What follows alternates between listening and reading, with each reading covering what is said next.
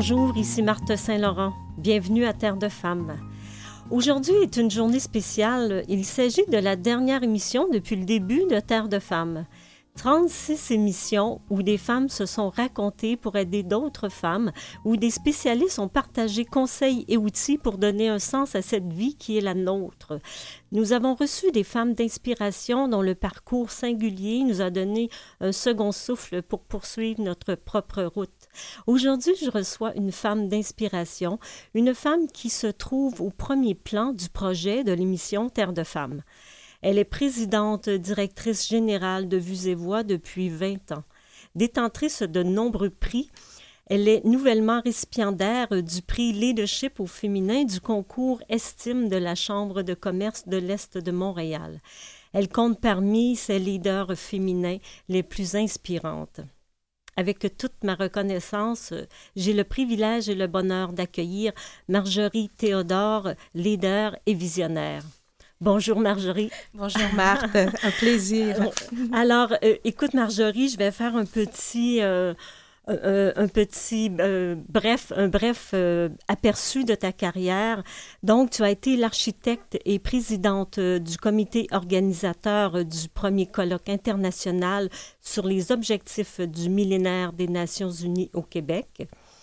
Euh, pendant plus de neuf ans, tu as siégé sur plusieurs comités d'action, d'analyse et de décision pour euh, Centraide Montréal. Tu as été membre du conseil d'administration, mentor et trésorière pour le Centre d'encadrement pour jeunes femmes immigrantes pendant huit ans.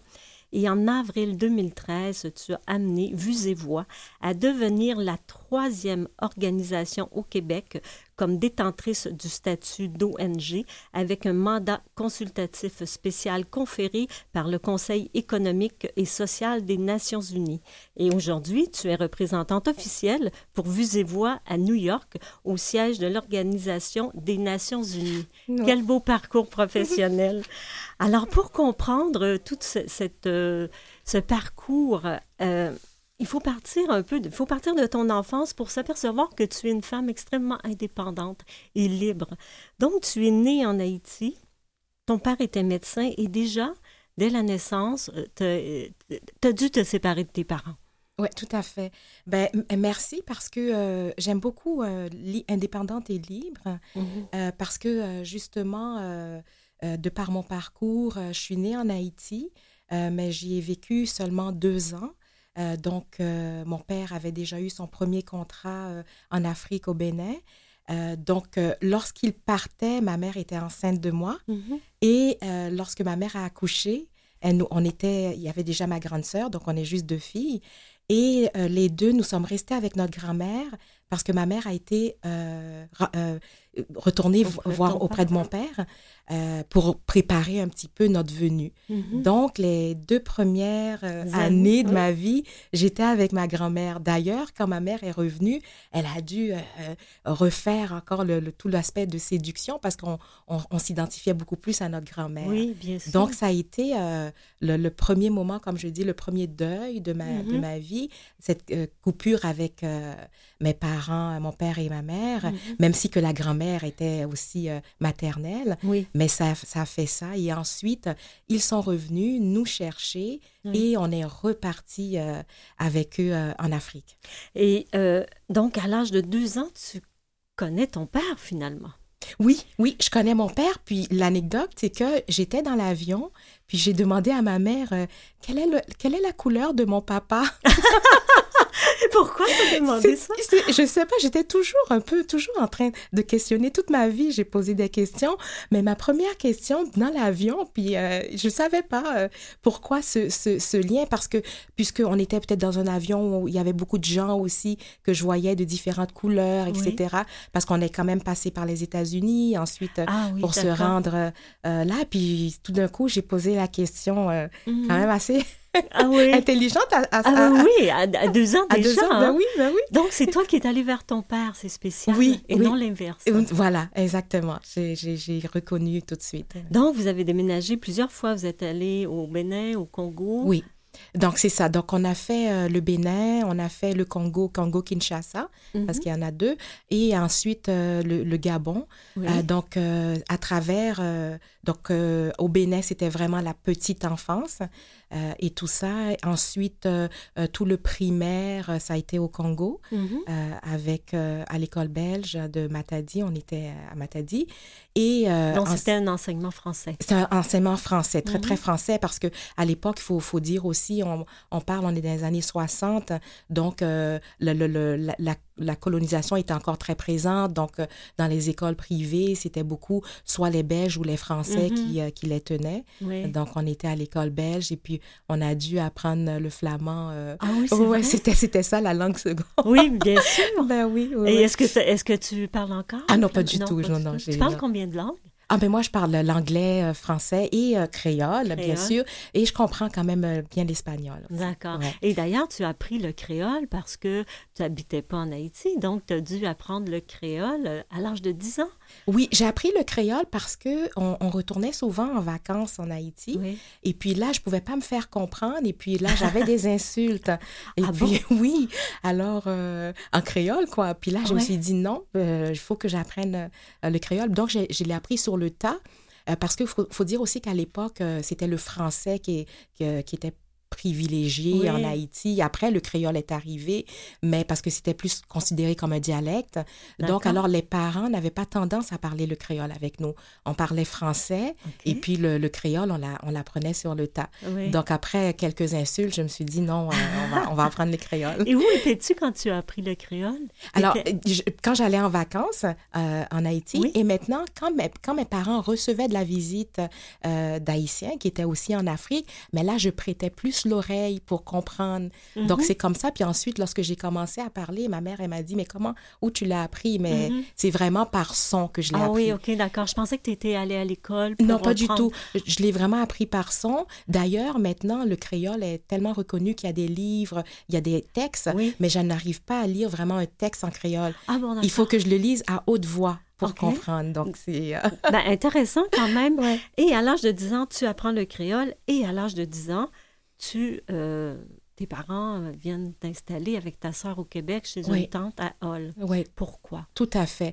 Donc, à, à ce moment-là, euh, c'est que comme on voyageait beaucoup aussi, parce qu'en plus, c'était des 9 heures d'avion et tout ça, euh, mon père, tout d'un coup, a eu une peur de, euh, de perdre la famille au complet parce qu'on était juste deux filles. Oui. Et euh, il y a eu euh, genre de, d'attentat à, à, à nos vies euh, à ce moment-là. Et puis lui, il s'est dit non, il va séparer la famille en deux. Donc, Mhm. euh, ma sœur et moi, on est venus chez une tante Oui. à Hall.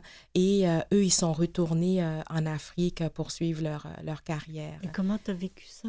Ah, ça a été déchirant. Ça a été déchirant. C'est une, une période de ma vie où euh, euh, ça, ça a été vraiment un très, très gros deuil parce que c'est, la période où euh, j'avais besoin encore, je commençais à être une jeune fille. Oui. Donc, j'avais besoin de ma mère, euh, mon père et tout. Donc, ça a été, ça a été quand même, ça a été difficile. Est-ce que tu vivais une, une révolte justement à l'idée que tu avais connu ton père seulement à l'âge de 2 ans et qu'à l'âge de 10 ans, tu devais encore t'en séparer? Est-ce que tu as déjà jugé ce- ces choix?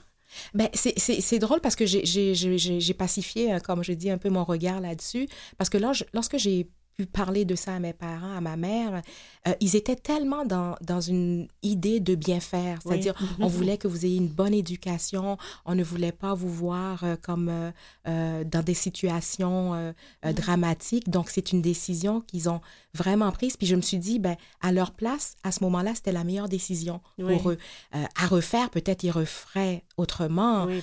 Euh, mais moi, euh, je euh, à l'âge que j'avais, puis quand j'ai eu mes enfants, il était important que mes enfants restent avec moi. Mhm. Alors, euh, Donc, tu as quand même été marqué. marqué, tout- non, non, tout à fait. Et puis, oui, il y a des traumatismes. Comme on dit, il y a des blessures qu'on qu'on- qu'on reconnaît, qui viennent de là. Ouais. Mais qui fait quand même ton, ton tempérament indépendant, euh. Et Tout à fait. Après, tu vas faire tes études, ton cégep à, Qué- à Québec. À Québec, hein? Oui, oui. voilà. Et puis l'université à Moncton. Voilà. Donc, c'est ce besoin toujours de, de, de bouger, je l'avais encore. euh, Et, et comme j'avais intégré tous ces deuils-là, Mhm. ça veut dire quitter des gens, ça, ça me... ça venait pas me chercher.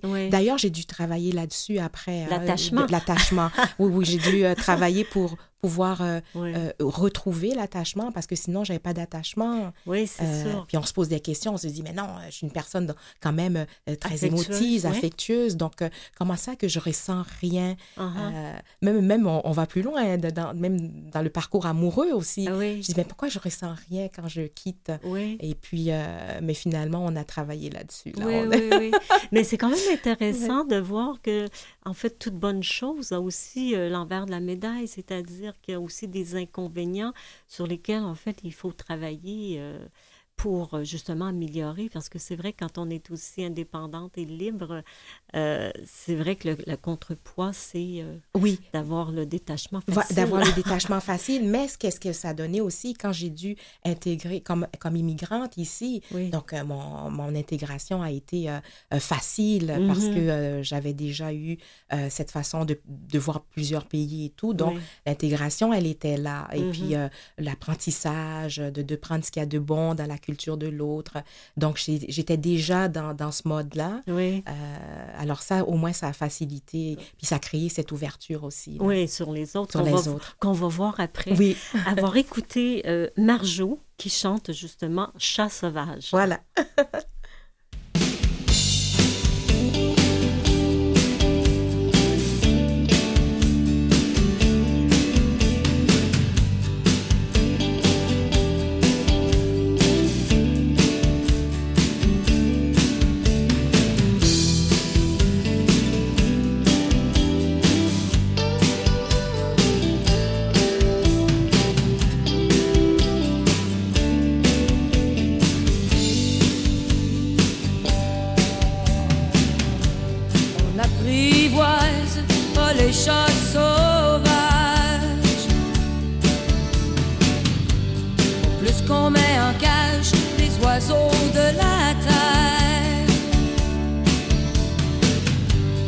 les laisser aller comment les laisse venir au monde? Faut surtout les aimer jamais, chercher à les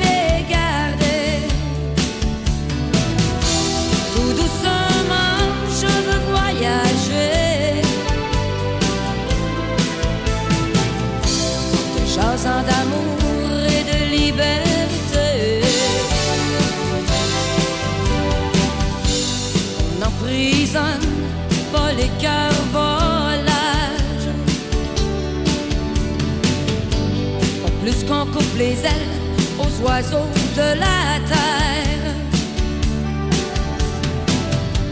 Faut les laisser aller toujours sans chercher à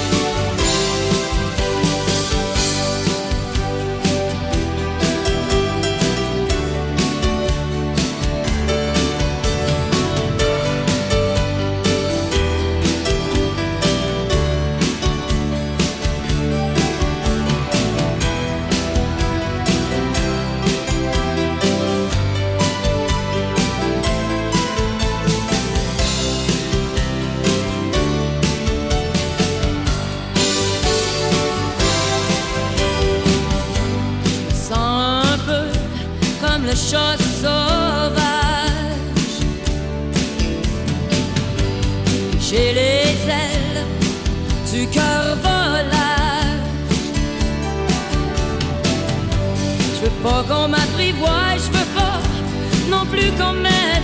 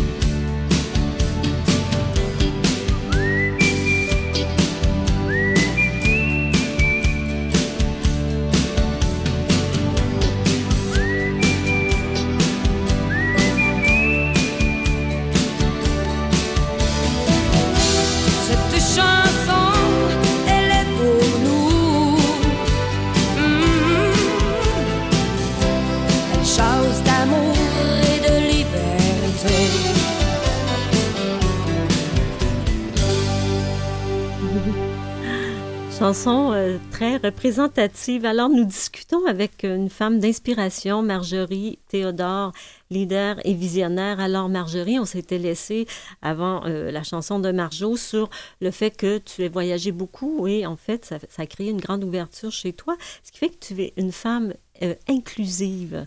Et on revient, je te ramène au Congo, à mm-hmm. l'école.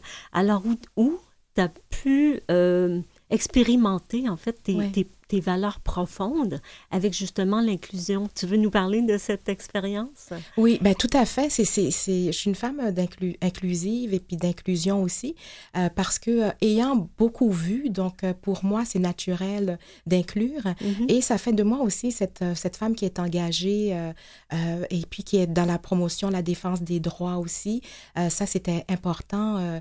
lorsque j'étais au, Congo, mm-hmm. justement, il y a eu l'anecdote de la, de la, de la la euh, salle de récréation, la cour de récréation, où on séparait euh, les noirs des blancs. Euh, donc, moi, j'ai eu mon professeur qui me demandait, qui disait, ah ben non, mais toi, tu dois aller de cette dans cette partie de la cour. Mais c'était les blancs qui étaient là, si on mm-hmm. veut parler comme ça. Et puis, là, j'ai dit, ben non, moi, je me retrouve avec les autres, mais comme étant fille de médecin et puis avec un standing. Donc, pour lui, il faisait déjà cette séparation-là. Ah Alors, j'ai refusé et puis euh, j'ai été punie, mes parents, mon père est arrivé, euh, ça a été discuté. Puis finalement, euh, ça, ça, ça, a fini que la cour, après, tout le monde pouvait jouer ensemble. Il n'y avait pas cette séparation Et psychologique. quel âge avais-tu? Oh, j'étais jeune, j'avais peut-être 7 ans, là. 7 ans. Et ton père avait pris pour toi. Oui, hein? mon père avait pris. Oui, oui. Mon père, il, a dit non, non, il dit si ma fille ne veut pas, euh, euh, c'est ça. Mon père a toujours euh, eu cette. en tout cas, de, nous conforter dans nos décisions puis dans notre vision. Oui. et puis, finalement, la cour est devenue une cour où tout le monde pouvait jouer, qu'il n'y avait pas de séparation, là. Et qu'est-ce qui se passe dans la tête d'une jeune fille de 8 ans qui qui, de manière générale, ou en tout cas spontanée, serait allée avec, euh, jouer avec les Blancs, se disant j'ai un privilège. Qu'est-ce qui se passait dans ta tête pour dire non, moi? C'est euh, que je trouvais ça incohérent déjà dans ma petite tête de, de petite fille. C'est que je me dis, ben, si elle est séparée en deux, je regarde ma couleur, ben, moi, je dois aller de ce côté-là et non de l'autre. Donc, me faire aller là parce que j'ai un privilège social, pour moi, c'était hmm. inadmissible déjà. Donc, alors, euh, j'ai trouvé ça incohérent. Puis moi, j'ai dit non, je vais être punie, mais je n'irai pas. Uh-huh. puis à l'époque, on te mettait à genoux, là, au coin ah de. Ah ouais, ouais, dans un coin de mur. Ah oui, Faut attendre tes parents, oh la chaleur. Ah oui, c'était cette époque-là. Hein. Ça, ça a changé, euh, heureusement. Hein, oui, heureusement. ça. Et voilà. Donc, euh, tu as cette volonté aussi de, de, de l'inclusion, mais tu as aussi la volonté d'aider. Oui. Ce qui t'a amené aussi ici à, à Canalem, c'est-à-dire le, le toi-même, tu, tu passes par le dépassement de, de, de, soi et tu voulais aussi le dépassement aussi de, des handicaps que les gens pouvaient avoir. C'est ce qui t'a amené dans cette mission aussi. Voilà, tout à fait. Le dépassement de soi et puis euh, j'étais toujours avec bon tout ce qui est marginal, euh, mm-hmm. euh, les publics marginalisés et tout. Pour moi, c'est c'est pas normal. Il faut qu'il y ait une intégration, il faut que les mêmes droits, etc. Donc, de par tout mon parcours, même au secondaire, sais, parfois les gens me voient, mais j'étais quelqu'un qui me battait beaucoup aussi. On va mm-hmm. me voir un peu plus douce avec un regard différent. Mais à l'école, je me battais toujours parce qu'il y avait trop de, euh, de discrimination par rapport aux, plus faibles et tout ça. Donc, euh, mhm. alors j'étais toujours aussi dans les bureaux de directeur à, ah, essayer, oui, de, de, de, dire, ben non, c'est pas possible euh, et tout ça. Donc, alors, tout mon parcours, j'ai des images de où je prenais la défense mhm. de, de, de quelqu'un. Euh, et ça m'a amené euh, tout bonnement dans, dans, mon choix de carrière euh, au niveau de, des handicaps. Mm-hmm. Là, j'ai atterri chez Vues et Voix, mais pour le handicap visuel, physique et tout ça. Mais avant, j'ai été dans l'handicap intellectuel. J'ai été aussi, j'ai travaillé plusieurs années aussi avec les parents qui ne pouvaient pas avoir d'enfants. donc, alors, c'est toutes des choses que je, je qui font de moi qui, qui je suis. Mm-hmm. Et euh, d'atterrir ici, euh, ça a été, euh, ça a été mon plus gros parcours. D'ailleurs, c'est là où j'ai amené, j'avais des défis. Oui. Je suis une femme de défis, donc à chaque fois qu'il y avait un défi, il fallait que je le relève. Oui. Et puis, ça, a été, ça a été comme ça. Et pourquoi je suis venue ici, c'est que des, parfois on fait le lien, mais j'ai une d'abord, c'était que la, transmission de l'information, de l'éducation, c'est quelque chose qui nous fonde. Hein. donc, la culture. Donc, je me dis qu'on ne peut pas ne pas avoir accès à ça parce qu'on a un handicap. Mm-hmm. Donc déjà, ça, c'était un appel euh, important. Et, euh, et, le deuxième, c'est que j'ai eu aussi euh, le passage euh, de, de, la perte de, de, de, vue. À l'âge de 18 ans. À l'âge de 18 ans. Mm-hmm. Euh, Pendant 48 heures. 48 heures, ce qu'on appelle une amorose. Oui. C'est une perte temporaire de la vue. Donc, euh, à ce moment-là, c'est que j'étais là, je devais aller au cégep. Mm-hmm. J'étais d'ailleurs au cégep. Ça m'est arrivé trois mois après ma première année au cégep. Donc, alors, j'avais tout ça qui, était, qui, qui, était en moi, qui disait que non. Puis quand j'étais, je me souviens, j'étais à, Québec à l'époque, hein, au cégep de Limoilou. Mm-hmm. Et puis là, j'étais là, je dis, ah, mais comment je vais pas à l'université? Moi, je voulais mm-hmm. aller à l'université et tout. Et euh, finalement, euh, je peux pas me, je peux pas le comparer avec quelqu'un qui a une perte totale de la vue pendant mm-hmm. des, des, années ou à la naissance. Mais 48 heures, ça a ah été euh, quand même. C'était causé par des médicaments, donc tu savais pas si ça allait revenir ou pas. Non, c'est hein. ça. mais c'était. c'est le flou. En voilà. plus, tu vois rien. Exactement. Ce qui va se passer. Exactement. Et c'était, c'est ce que j'ai appris après, c'était la pilule contraceptive. Oui. donc, j'avais fait un caillot. Ah donc, un caillot de sang s'était placé dans, euh, dans les, euh, mm-hmm. nerfs optiques et tout. Donc, alors, c'est ce qui a, a, provoqué ça. Et, et, après, je me vois ici. Donc, oui, voilà, euh, c'est quand même. oui, ouais. Et comme on dit, il n'y a pas de hasard dans la vie. Et ton côté visionnaire, pour revenir à la vision, mm-hmm. t'a amené à, justement, amener Vues et Voix à l'ONU. C'est quand même pas rien. Oui, tout à fait. Tout à fait. Et, et, et, chaque fois que je fais des bons comme ça, c'est toujours après, euh, comment j'ai dit, une chute vers le bas, oui. où, il faut se reprendre. Euh, donc, à ce moment-là, on avait perdu notre euh, euh, subvention du ministère de la Culture et des ah Communications, un montant assez quand même considérable, 435 000. Ah oui? et là, pour, pour, être accrédité auprès des Nations Unies, il faut pas qu'on ait, il faut pas avoir une subvention parce qu'il faut être indépendant. C'est-à-dire, quand on se retrouve aux Nations Unies, il faut être capable d'intervenir euh, l'ambassadeur du Canada euh, euh, sur, sur, des sujets. Et puis, donc, il faut être assez autonome. Donc, on vous permet d'avoir un 30 de, de subvention gouvernementale, mais pas plus. D'accord. Donc, de pas, et nous, on était vraiment dépendants avec ce montant-là. On était à 43 Alors, quand on l'a perdu, puis qu'on savait qu'on n'allait pas le retrouver, là, j'avais besoin de quelque chose pour remonter. je, puis, je connaissais un peu le principe puisque j'avais fait le premier colloque international là, sur les objectifs du millénaire.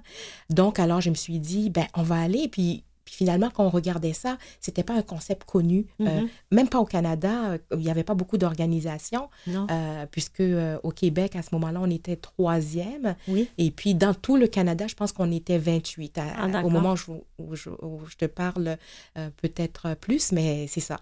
Alors, ça, ça a amené, puis que ça a donné, ça a donné aussi à, l'organisation une vision internationale et puis être connu aussi sur mm-hmm. le plan international, ce qui fait que après, ben, c'était toujours de poussé, mais euh, on a eu des, hauts et des bas dans, chez ben Voix. Mais euh, il était important pour moi de l'amener, euh, d'amener l'organisation toujours un peu vers le haut. Mm-hmm. Pour, euh, pour, pour ça, parce que ça, ça me tenait à, à, cœur. Et on verra encore le cheminement un peu plus loin. Euh, donc, tout ce qui est racisme te touche beaucoup, tout ce qui est immigration. Et justement, parle-moi un peu du, raciste, du racisme systémique, c'est-à-dire ce qui s'est passé à l'Université d'Ottawa maintenant. toi, tu as réagi comment avec le fameux mot en haine mm. qu'on peut dire, qu'on peut plus dire, qu'on mm-hmm. peut dire seulement si... Euh, qu'est-ce, que, qu'est-ce que ça t'a fait, toi? Qu'est-ce que tu ben, penses de ça? Moi, euh, moi premièrement, bah, c'était, lorsqu'on on, on parle de, de, racisme systémique, c'est sûr, que quand c'est sorti un peu le concept et tout ça, euh, je me disais, oui, ça avait... c'était ça, etc. Mais lorsqu'on je discute, je discute aussi avec des gens de, de, de, ma communauté et tout ça, donc on, on, regarde un petit peu les choses différemment. C'est-à-dire que lorsqu'on parle d'un système, ça veut dire que c'est bien ancré dans le système.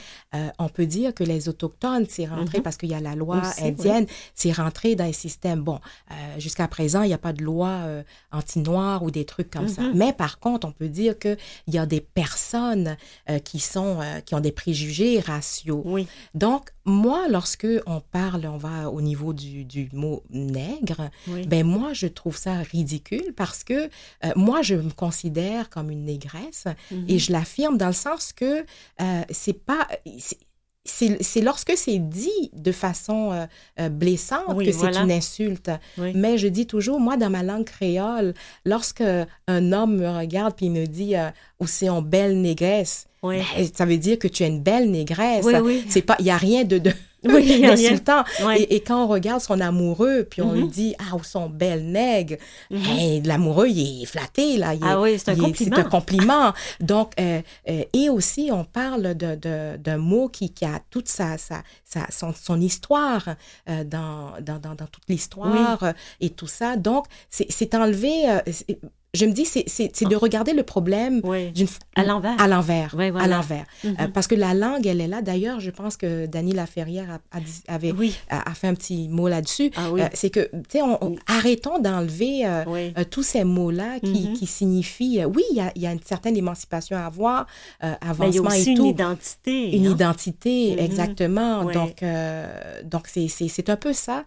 moi, personnellement, si, je ne peux pas dire que je n'ai pas vécu le racisme. Ça, ce serait faux, euh, ou avec, mais dans le regard de certaines personnes, pas dans le regard d'une population quand même. Donc, euh, alors. Euh, on arrête juste un moment, puis on revient tout de suite après la pause.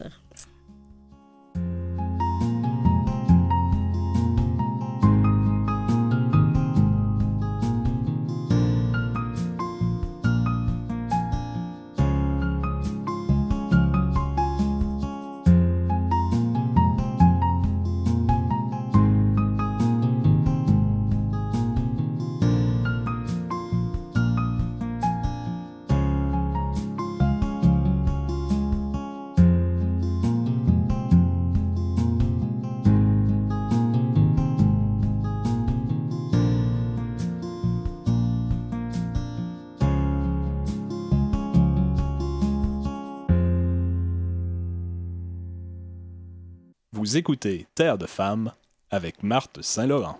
Vous pouvez écouter nos émissions sur le site de Canalem, sur vuesetvoix.com et en balado. Je suis toujours en compagnie de Marjorie Théodore, une femme d'inspiration, présidente directrice générale de Vues et Voix. Alors Marjorie, euh, tu es aussi une femme énergique. Hein?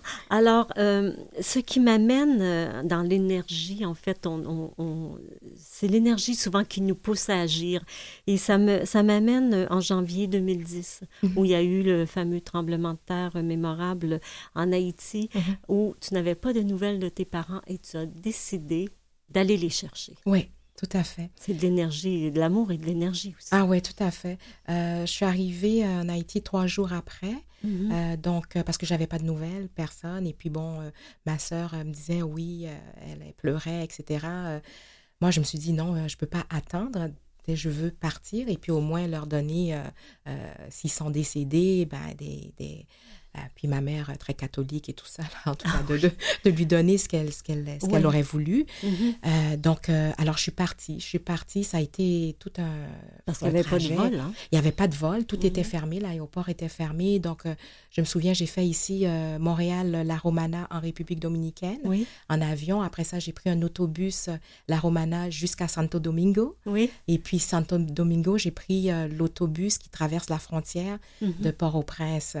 C'était 10 heures, euh, de, 10 heures d'autobus. Oh, et puis euh, là, on avait tout. Je suis arrivée, euh, je suis arrivée là-bas à 20 heures et tout. Et puis trois jours après, c'était tout était là. le les cadavres par terre et mm. tout, euh, l'apocalypse, vraiment... Euh, Qu'est-ce que tu avais dit à un moment donné, ça sentait la mort? Ah oui, moi, moi c'est vraiment ça, c'est l'odeur de la mort, là, qui, mm-hmm. qui est là. Et puis, euh, puis j'avais tout amené, des masques et des trucs, mais ça reste.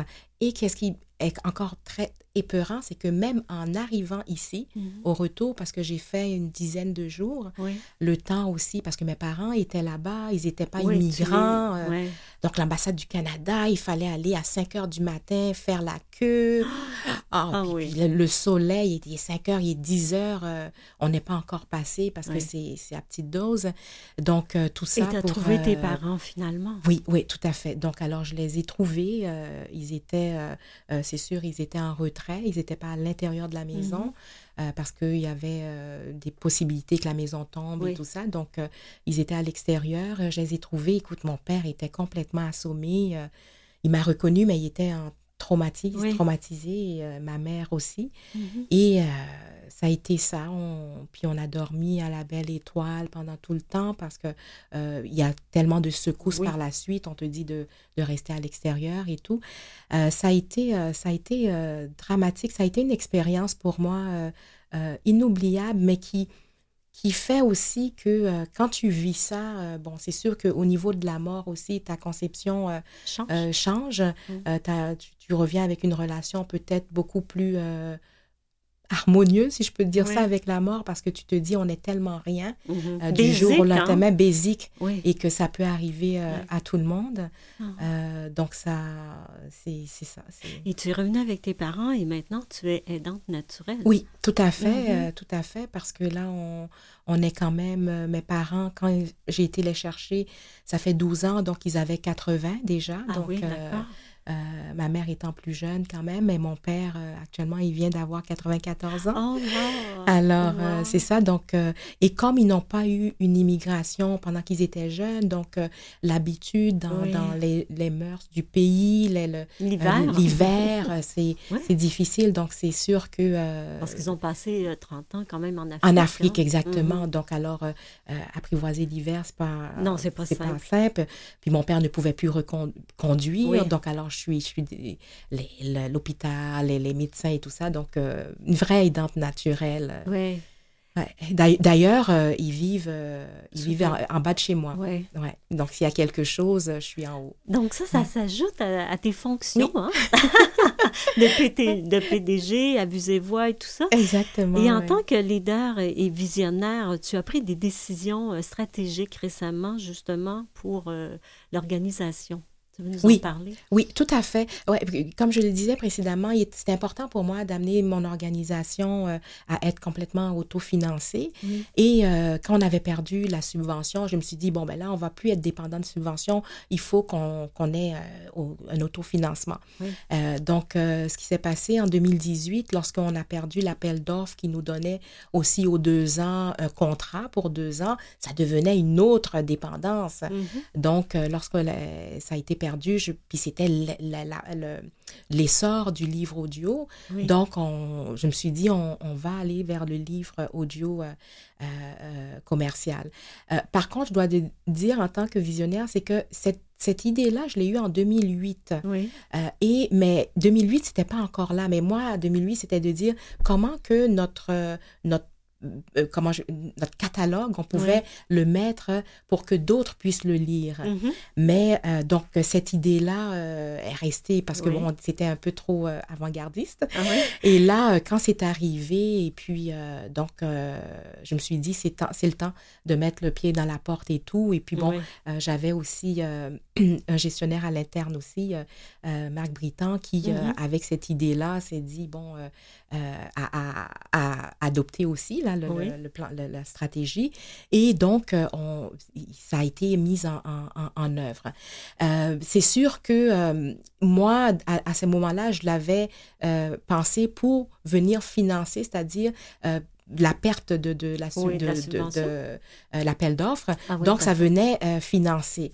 Mais par contre, c'est que ça se développe tellement vite et bien que qu'au bout de deux ans, euh, euh, je ne pouvais plus garder comme ce volet commercial-là au sein d'une organisation au BNL, hein, parce que mm-hmm. ben, fiscalement parlant, etc. Donc, euh, alors, l'idée que j'ai présentée au conseil d'administration, c'est de faire en sorte que le livre audio commercial puisse être dans une compagnie privée.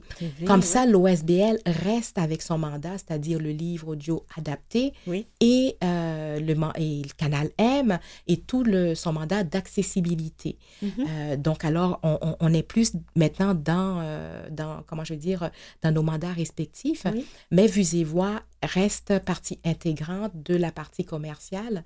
Mais, euh, par contre, euh, elle est actionnaire de l'entreprise privée. D'accord. Alors, Donc, ça fait deux entités. Deux entités. Donc, alors mhm. maintenant, il y a Vues et Voix au BNL, qui engroupe tout son mandat d'OBNL, dont le livre adapté, et euh, Vues et Voix, livre audio, qui est euh, seulement la partie euh, euh, commerciale. Hmm, très intéressant. Et qu'est-ce qui va arriver dans, dans l'avenir? Est-ce qu'il y a encore autre chose que tu vois pour ces deux entités? Ben, c'est sûr qu'au niveau, je crois, du, du, du livre audio, on, on, on, regarde un peu ce qui se passe aussi, ce qui se passe au niveau international aussi. Est-ce que le modèle du livre adapté va rester? Est-ce que euh, les hip-hop 3, finalement, vont voir, leur, voir le jour ou être pris mm-hmm. comme le support euh, du livre? Donc, il y a encore ça. Mais euh, si on reste dans Vues et Voix, euh, l'OBNL, ben, il y a mm-hmm. tout aussi Canal M, le développement de Canal M aussi. Mm-hmm. Parce que ben, j'ai des idées amener Canal M un peu plus loin aussi. Donc, on, on, va travailler ça avec un comité stratégique à partir de l'automne. D'accord. Euh, un stratégie euh, qui va être aussi issu du, euh, du CA, mhm. avec des gens autour que, que je vais mettre dans ce comité-là, mhm. pour pousser aussi parce que Canal M peut encore rayonner encore davantage. Euh, surtout, on regarde le, nos émissions, euh, pas le dire, mais c'est des, émissions très, euh, très phares, très pleines de contenu. donc, on, Il y a de plus en plus de gens qui écoutent Canal Qui, qui écoutent Canal M, donc on, veut amener... Exactement. Alors, on, reste dans tout notre mandat de d'accessibilité. Mhm. Et donc, alors, il y a encore beaucoup de travail à faire. Oui, oui. Ben, je suis pas inquiète que ça va se faire. J'aimerais, j'aimerais un peu mentionner les, les, prix que tu as reçus. Donc, euh, en 2010, tu as reçu le prix euh, Charles Bédon pour euh, ton apport exceptionnel à la société québécoise. Toujours en 2010, du ministre de la Citoyenneté et du Multiculturalisme Canada, une médaille pour le rayonnement du multiculturalisme, c'est difficile à dire ce mot-là, canadien, et en 2012, euh, tu es l'une des douze lauréats du mois de l'histoire des Noirs. Euh, en 2013 aussi, tu fais partie des top 20 de la diversité. En 2015, tu reçois le prix Oser agir, qui met sous les projecteurs des immigrants de première et de deuxième génération qui suscitent l'admiration de leur, euh, par leur contribution. Tu reçois aussi le prix Hommage en 2016 de Bénévolat Québec dans la catégorie organisme.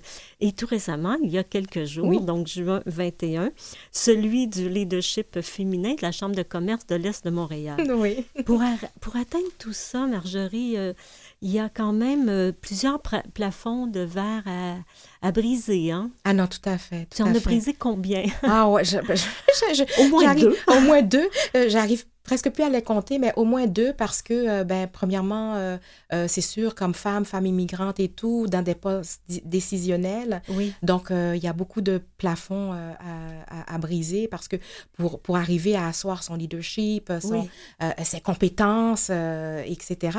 Et c'est toujours, tu sais, je, je, dis toujours, par, pour certains regards, hein, parce que euh, j'ai une expérience au Québec. Moi je, suis, moi, je me dis complètement québécoise. Euh, euh, d'ailleurs, la référence avec la musique de Marjo, oui. c'est pas, n'est pas rien non plus. C'est que, donc, je me sens tout à fait québécoise parce que j'ai vécu le plus longtemps de ma vie au Québec, mais malheureusement, il y a encore souvent, il faut faire valoir qui on est, etc. Donc, ces prix-là viennent me, me, réconforter mm-hmm. là-dedans parce que c'est la reconnaissance de, de, mon de mes accomplissements. De, tes euh, pères aussi. De, hein, voilà, de, mes pères, donc euh, du milieu. Mhm. Euh, donc, c'est des... Je, je, dis toujours que je le reçois toujours avec humilité parce que pour moi, j'ai comme j'ai encore rien fait. Ben, on, on, va arrêter pendant un, moment pour une courte pause, puis on revient tout de suite après, puis on va, on va voir si tu n'as rien fait.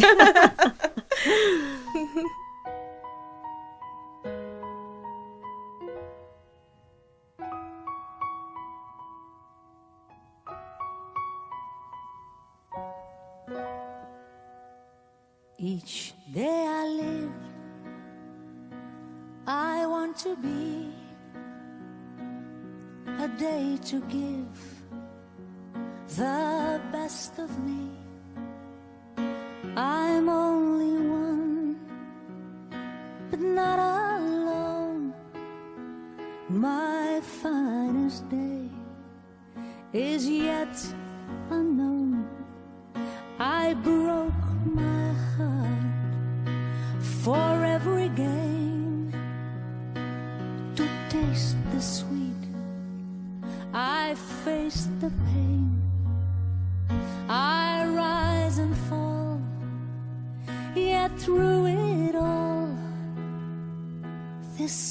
remains. I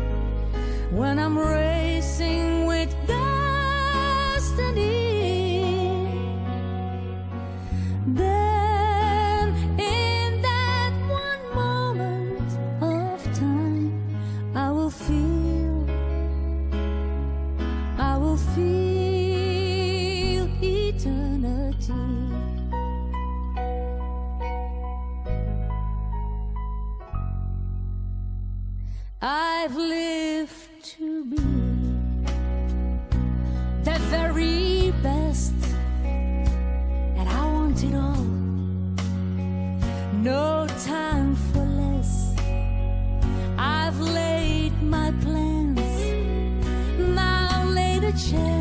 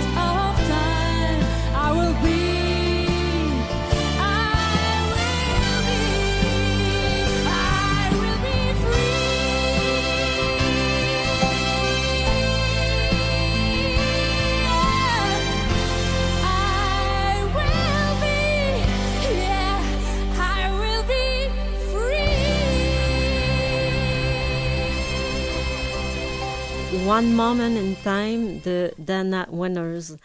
Alors nous sommes de retour, dernière partie de l'émission. Comme le temps passe vite, euh, en compagnie de Marjorie Théodore, une femme d'inspiration, leader et visionnaire. Elle est récipiendaire euh, du prix Leadership féminin de la Chambre de commerce de l'Est de Montréal et aussi présidente directrice générale de Vues et Voix. Alors Marjorie, euh, tu es aussi une femme heureuse à Oui. travers tout ça. Et tu as créé euh, en juin 2019 un site Internet qui s'appelle Je suis Maïka. Est-ce que tu veux nous expliquer ce qu'est ce site? Alors, je, je suis Meika, euh, c'est euh, euh, alors, c'est Mika qui s'adresse aux femmes euh, de 50 ans et plus, Mhm. euh, alors qui veulent vraiment se, se retrouver et être heureuses. Lorsque je dis je suis heureuse, je le suis. Ça ne veut pas dire, comme je dis, que tout est beau, Mhm. tout est facile, mais le sentiment du bonheur qu'on a, peu importe ce qui arrive, il faut, il est nourri en nous. Donc, alors, je- trouvais que à- à- il y a beaucoup de femmes encore dans la cinquantaine qui étaient trop dans des questionnements encore de ce qu'ils veulent, de quel choix, puis qui sont toujours en train de faire des choix, euh, pas par rapport à eux, mais par rapport aux autres, Oui. ou bien paraître, euh, de vouloir se faire aimer encore à tout prix. Mhm. Alors, euh, moi, j'ai Meika, je dis toujours, c'est la femme en moi qui maintenant, est- qui sort et puis qui dit réellement ce qu'elle pense. Mhm. Euh, Meika, elle a plus peur du jugement. Elle, a, elle, Ouais. elle est là, elle n'est pas dans le politiquement correct. Elle dit ce qu'elle pense et elle veut amener aussi les femmes à dire euh, ce qu'elles pensent et ce qu'elles veulent. Euh, Meika, c'est celle aussi en moi qui fait maintenant des, des choix en fonction d'elle, Oui. euh, pas en fonction des autres, etc.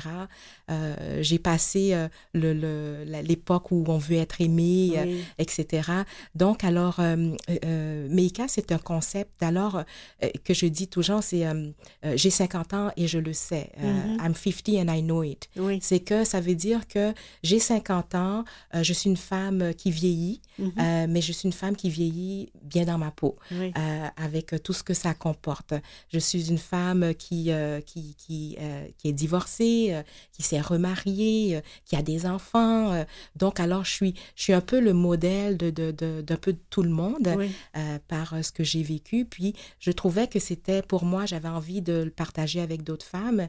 Et euh, alors, euh, je fais aussi du coaching Oui. euh, auprès de Mhm. femmes, euh, euh, des formations pour euh, justement les amener Oui. vers cette euh, euh, authenticité d'elles, euh, finalement, pouvoir dire les vraies choses. Et d'où vient le nom Meika?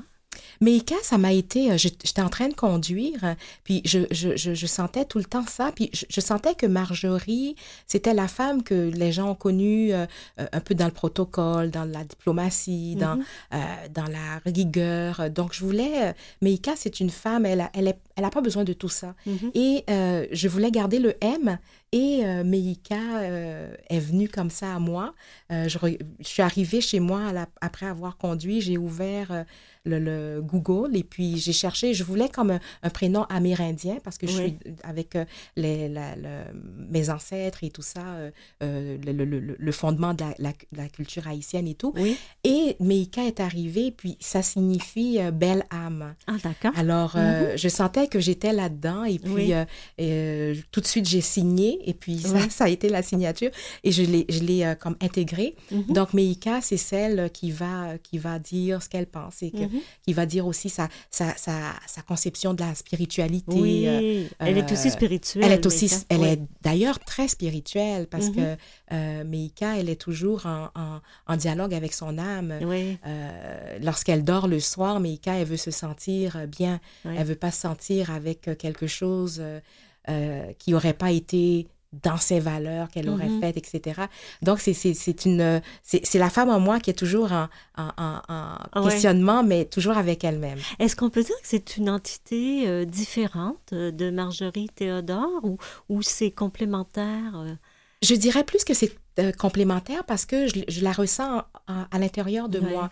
Euh, lorsque lorsqu'elle parle, elle parle euh, d'elle, elle parle de, de, de Marjorie aussi parce Mhm. qu'elle fait partie de Marjorie. Et comme ça aussi, elle est authentique Mhm. Parce que Meika, elle vient avec tout son tout le parcours, hein, tout- toutes les blessures que Marjorie a eues, donc elle exprime. qu'elle- voilà. Donc euh, c'est une, elle est, elle est, elle est en moi. Elle est en moi et puis maintenant je la laisse s'exprimer souvent et puis même au- des fois, parfois au niveau professionnel aussi. euh, ah oui, hein? Ça peut être Meika qui Ouais, ouais, parle. qui parle, hein? Ah, ça, c'est bien. J'ai lu que tu avais écrit à un moment donné avoir tout ce qu'il faut. euh, non, avoir tout ce qu'il nous faut pour avoir la vie qu'on veut. Oui. Et, et c'est peut-être ça aussi que Meika souhaite, c'est-à-dire apporter à ces femmes de 50 ans et plus Oui, de, euh, de, trouver les outils finalement oui. pour euh, se, se, se permettre d'avoir la vie qu'elle désire, Qu'elle qu'elle désire. a toujours désiré. Exactement. Euh, Il y a une phrase aussi que je dis souvent que, que, que vraiment je la ressens, c'est, c'est je dis, c'est, c'est de faire de son expérience humaine sa plus belle création. Oui. Donc, c'est-à-dire que j'arrive euh, avec tout ce qu'on a, euh, tout notre parcours, c'est c'est de dire que euh, moi, c'est comme quand je vais quitter cette terre, je veux que ce que j'ai fait, ça a été ma plus belle création. Oui. Donc, alors, Meika, elle, elle est là-dedans, et Mhm. puis, puis elle veut, elle veut l'apprendre aux, aux- aux- femmes. Souvent, on me dit, pourquoi 50 ans? Parce qu'il y a des jeunes femmes. Moi, j'ai ma fille, elle a 28 ans. Oui. Euh, tout ça. Mais ma fille, elle, elle- elle côtoie Meika, elle, elle Ah adore oui. ça. Elle dit, euh, elle dit, quand je vais avoir 50 ans, Oui. j'aurai moins de problèmes, Ah maman. tu sais. Mais euh, 50 ans et plus parce que je trouve que c'est un tournant dans la vie d'une femme. C'est une période où on se questionne beaucoup. Et pour moi, je me suis beaucoup questionnée à, à- à ce moment-là. Mhm. Et je pense que c'est là. Et puis, il y a d'autres choses pour les femmes plus jeunes, etc. Mais je pense qu'il y, a d'autres- il y a des questionnements euh, qui arrivent Mhm. lorsqu'on est dans la fin quarantaine, début cinquantaine et, et plus, Oui. je parle, parce qu'après ça, 50, 60, il y a encore. Donc, j'avais envie plus de... euh, Oui. de, de- C'est vrai que 50 ans, c'est un âge, euh, comment je pourrais dire, où on se questionne. On regarde ce qu'il y a derrière, on sait qu'il y en a moins devant, à moins de vivre euh, Voilà. et- et presque éternellement, mais il y en a moins devant. On voit justement son corps qui tombe. Exactement. Euh, et et c'est vrai qu'on a des choix à faire euh, rendus à Ouais. 50 ans. Ouais. Et ce qui te rend, euh, ce qui te rend heureuse, euh, Marjorie, c'est aussi de réaliser tes rêves. Alors, euh, tout l'accomplissement per- euh, professionnel que tu fais euh, à travers Meika, ton accomplissement personnel, il y a aussi l'écriture qui vient dans tes désirs, dans les Oui. rêves. Euh, tu en es où? Tu as commencé à écrire? Tu veux écrire? Oui, c'est exactement. Donc, je, je, je veux écrire. J'ai déjà quelques écrits. J'essaye de voir un peu, Meika, qu'est-ce qu'elle veut, qu'est-ce qu'elle veut sortir. Mhm. euh, parce que ça, ça, c'est un rêve. Parce que il y, a beaucoup de choses que je veux dire, Oui. mais je, je- que je suis prête à dire. Mhm. Et euh, je veux le faire de la bonne façon aussi. Oui. Donc, dans l'écriture, euh, c'est sûr que euh, dans ce dialogue que je fais toujours avec, euh, avec moi-même, Oui.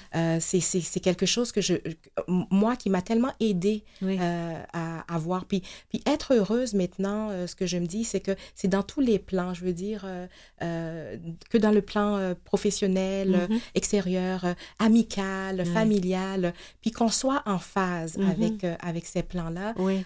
Donc moi, je, je, je me considère comme une femme heureuse et puis euh, avec toujours les hauts et les bas. Ben oui, ça, ça va nous suivre. Ah oui. Mais, euh, Mais il y a personne qui ne connaît pas de de toute Exactement. Mais le bonheur, c'est d'ab- d'abord, c'est un ressenti. Oui. Euh, et quand on a ce, ressenti-là, euh, euh, on, vit, on vit nos deuils, on vit, Mhm. on vit la vie qu'on a, mais on, on- on est, moi, je ne suis, moi, comme j'ai dit, j'ai fait un pacte avec le bonheur. Ouais. Donc, alors, avec ce pacte-là, euh, Ouais. je mets la table pour... euh, En fait, c'est de soit, se euh, dire pendant les moments, pendant les moments plus creux, Oui. c'est de se dire ou d'avoir la conviction euh, de, de- que ça va passer. voilà. En fait, que ce n'est pas éternel, cette, euh, ce malaise. Ah non, tout à fait, tout à fait. Puis je dis si bien, souvent dans ma vie, il y a des choses que j'ai vécues, que ce soit au niveau professionnel ou autre, et je dis, je- oh non, ça, ça là, Marjorie, tu passeras pas à travers. Mhm. Puis quand je passe à travers, je regarde, Ah oui, je je dis, dis, ah oui, je suis rendue l'autre bord de la rive. je suis rendue l'autre bord.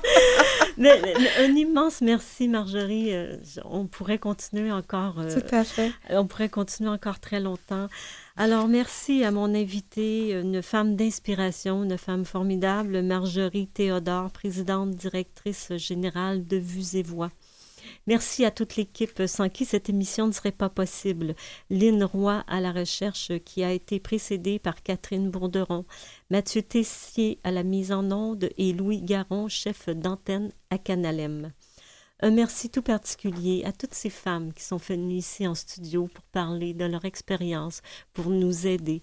Merci à vous qui nous écoutez tout au long de la saison, qui revenez d'une semaine à l'autre. Je vous souhaite un agréable été et je vous partage cette citation de mon invité Marjorie Théodore. Nous sommes tous responsables de notre bonheur. Ici Marthe Saint-Laurent qui vous dit merci pour votre fidélité. On se retrouve avec joie en septembre prochain. Soyez au rendez-vous.